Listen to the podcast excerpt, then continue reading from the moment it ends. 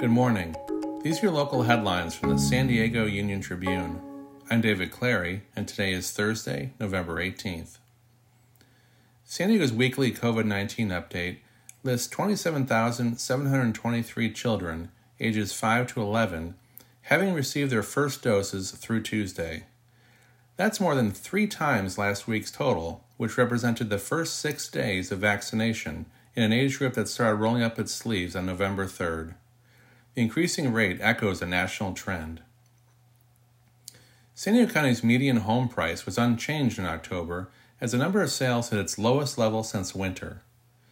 The median home price was $740,000, down from its summer peak. On a yearly basis, prices are up 13.8%.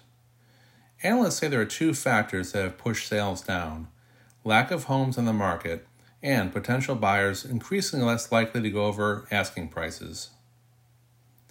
Today, UC San Diego will open a major design center where students will switch from passively listening to lectures to conceiving and creating products.